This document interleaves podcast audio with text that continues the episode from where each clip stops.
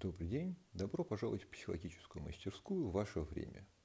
Меня зовут Дмитрий Наумов, я клинический психолог и поведенческий психотерапевт. Веду свою психологическую практику уже более 9 лет. Тема нашего сегодняшнего обсуждения – это психологические травмы. Существуют различные определения психотравм, различные методы работы с ними. Но в этом сегодняшнем разговоре мы будем рассматривать психотравму именно с когнитивно-поведенческих позиций – Приведем пример наиболее распространенных психотравм, их механизмов, причин возникновения и способов терапии этих состояний. Психотравма представляет собой нарушение поведения вследствие очень сильного стресса, как разового, то есть точечного, непродолжительного, так и повторяющегося, длительного либо хронического стресса. Последствия разового сильного стресса – это психотравмы личных и партнерских отношений – когда затрагиваются именно общение с самыми близкими людьми. И личностные травмы. Это отношения с самим собой, когда затрагиваются важные экзистенциальные вопросы. Последствия длительного сильного стресса – это психотравмы профессиональной среды прежде всего.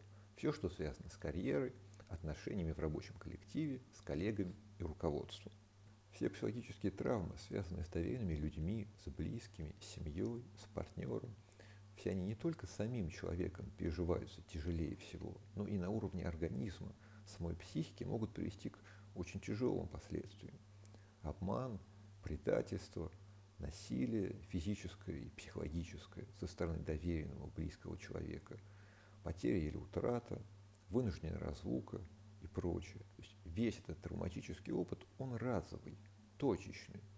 Эти события обычно происходят стремительно, и все последующие обстоятельства – это болезненные переживания самого человека, который с этим столкнулся, в ответ на случившееся. Это реакция. Вот она уже может длиться очень долго.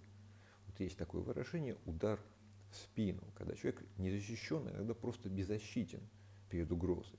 Вот именно это и проявляется – психотравмах личных отношений на обычном повседневном уровне, в том, что от близкого человека ты не ожидаешь угрозы, а если она появляется, она практически всегда застает тебя врасплох.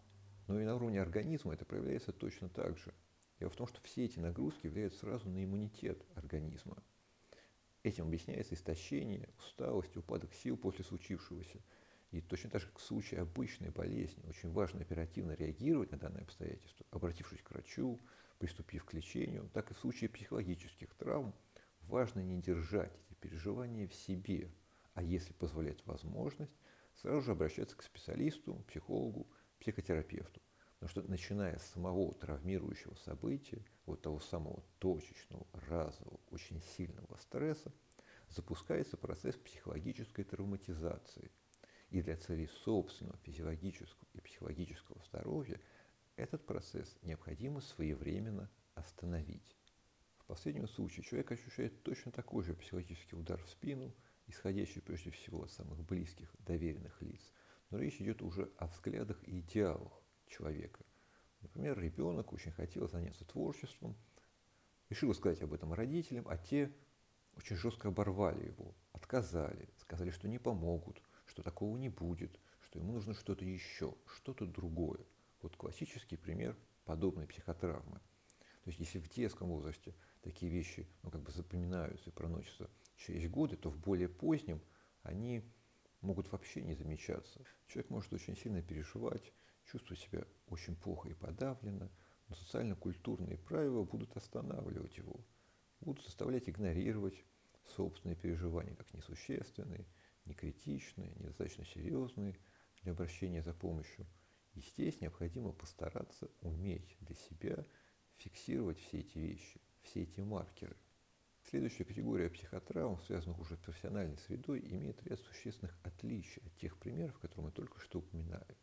Всем знаком термин «профессиональная деформация». Так вот, это и есть психотравма, одна из самых распространенных в данной категории. Профдеформация возникает на фоне длительного хронического стресса и череды потрясений, происходящих в профессиональном опыте человека, сопровождающихся разочарованием в себе либо в других, потерей интереса, ощущением новизны в своей профессии, ощущением опустошенности, когда работа делается на автомате, не принося никаких эмоциональных переживаний, то есть ни хороших, ни плохих, Сами по себе эти повторяющиеся, уже не разовые потрясения на уровне событий могут быть связаны либо с неоправданными надеждами, то есть не получением желаемого результата, опыта, уровня дохода, позиции и так далее, либо с возрастающим эмоциональным равнодушием к происходящему на работе. На уровне организма это связано с тем, что гормоны перестают вырабатываться в должном уровне, там, где это необходимо. Именно поэтому и формируется неэмоциональное, деформированное отношение к своему делу, профессии, к работе, коллективу. Например, у человека была высокая мотивация, интерес в профессии.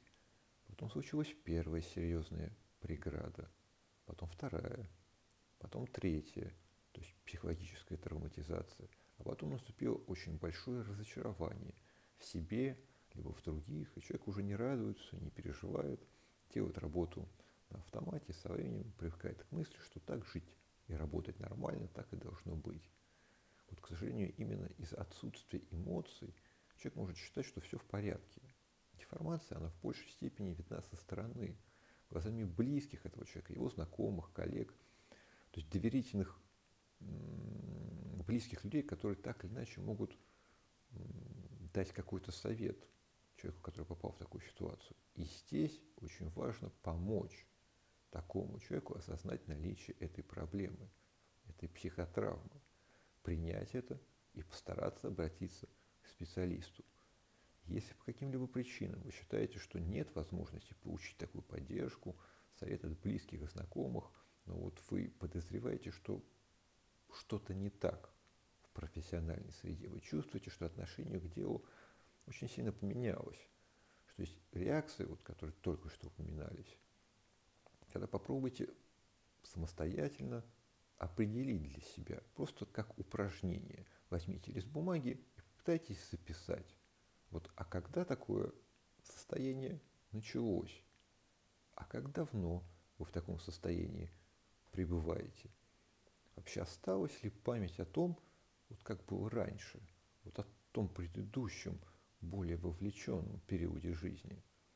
То есть подумайте и примите для себя решение – Разрешаете ли вы сейчас себе думать, что подобное возможно вернуть вот именно сейчас, в новых условиях, в каком-то новом ключе, в новых обстоятельствах? И если вы для себя отвечаете на эти вопросы утвердительно, значит следующий шаг – это начало психологической работы, психотерапии. Давайте обобщим – все те сведения, которые ранее упоминались по поводу двух основных категорий психотравм. Первое. Психологическая травма – это всегда следствие очень сильного стресса. В некотором смысле психотравма – это пик стрессовых реакций организма на любые внешние воздействия, то есть поступающие, как, как мы с вами говорили, со стороны самого ближайшего окружения, доверенные лица – семья, близкие люди, партнер, со стороны профессионального окружения. Самыми тяжелыми и опасными для организма являются психотравмы, как раз таки связанные с доверием самым близким людям. В зависимости от глубины переживаний они могут привести к двум результатам. Первый – это аутоиммунные заболевания. В том случае, если человек ну, как бы подавляет все эти болезненные чувства э, спустя какое-то время, э, благодаря психологическим самозащитам, э, адаптируются и как будто бы начинают жить нормально или жить как прежде до этих событий. То есть это скрытая реакция на уровне ответа иммунитета. Она может проявляться по-разному, в различных обстоятельствах. Человек может точно так же совладать как-то с этим состоянием – Второй вариант – это открытая реакция, когда психика ну, как бы берет на себя основной удар от всех этих травматических событий, с которыми человек сталкивается. И те нарушения, которые в результате происходят, их ну, как бы невозможно не заметить ни самому человеку, ни окружающим его людям. И самым наглядным примером здесь является всем известный ПТСР. Ключевым здесь является фактор навязчивости то человек может страдать от навязчивых воспоминаний о тех травматических событиях, навязчивых мыслей и образов, например, э, в виде кошмаров, которые значительно снижают качество жизни, навязчивых действий, это когда повседневные поведение и привычки обрастают целой системой дополнительных ненужных ритуалов, которые просто изматывают. Несмотря на то, что ПТСР – это психиатрический диагноз, это состояние не предполагает медикаментозного лечения, точно так же, как и все остальные психотравмы. То есть единственный конструктивный путь разрешения этих проблем – это методы когнитивно-поведенческой терапии, когда вы постепенно убираете из своей жизни вот все это лишнее, то есть и на уровне навязчивых действий, на уровне навязчивых мыслей, образов. И этим они принципиально отличаются от другой категории психотравм, связанных с профессиональной деятельностью. Дело в том, что и там, и там задействуются гормоны, но в случае наличия аутоиммунных заболеваний вследствие столкновения с травматическим опытом и ПТСР речь идет о чрезмерном уровне гормонов, который вообще перестраивает очень многие процессы в организме. А в случае психотравм э, вследствие профессиональной деятельности, как при профдеформации, уровень гормонов снижается. В результате сам характер подобных нарушений становится прежде всего когнитивным.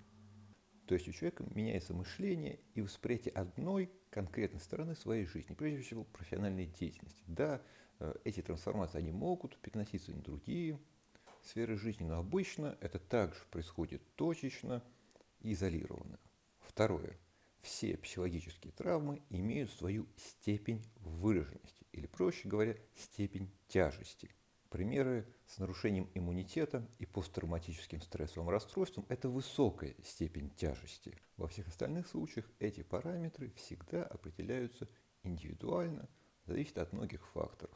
От того, какой именно травматический опыт был в жизни человека, а, от того, какие по факту были результаты оказанного травматического эффекта, и от того, как долго человек в этом состоянии пребывает.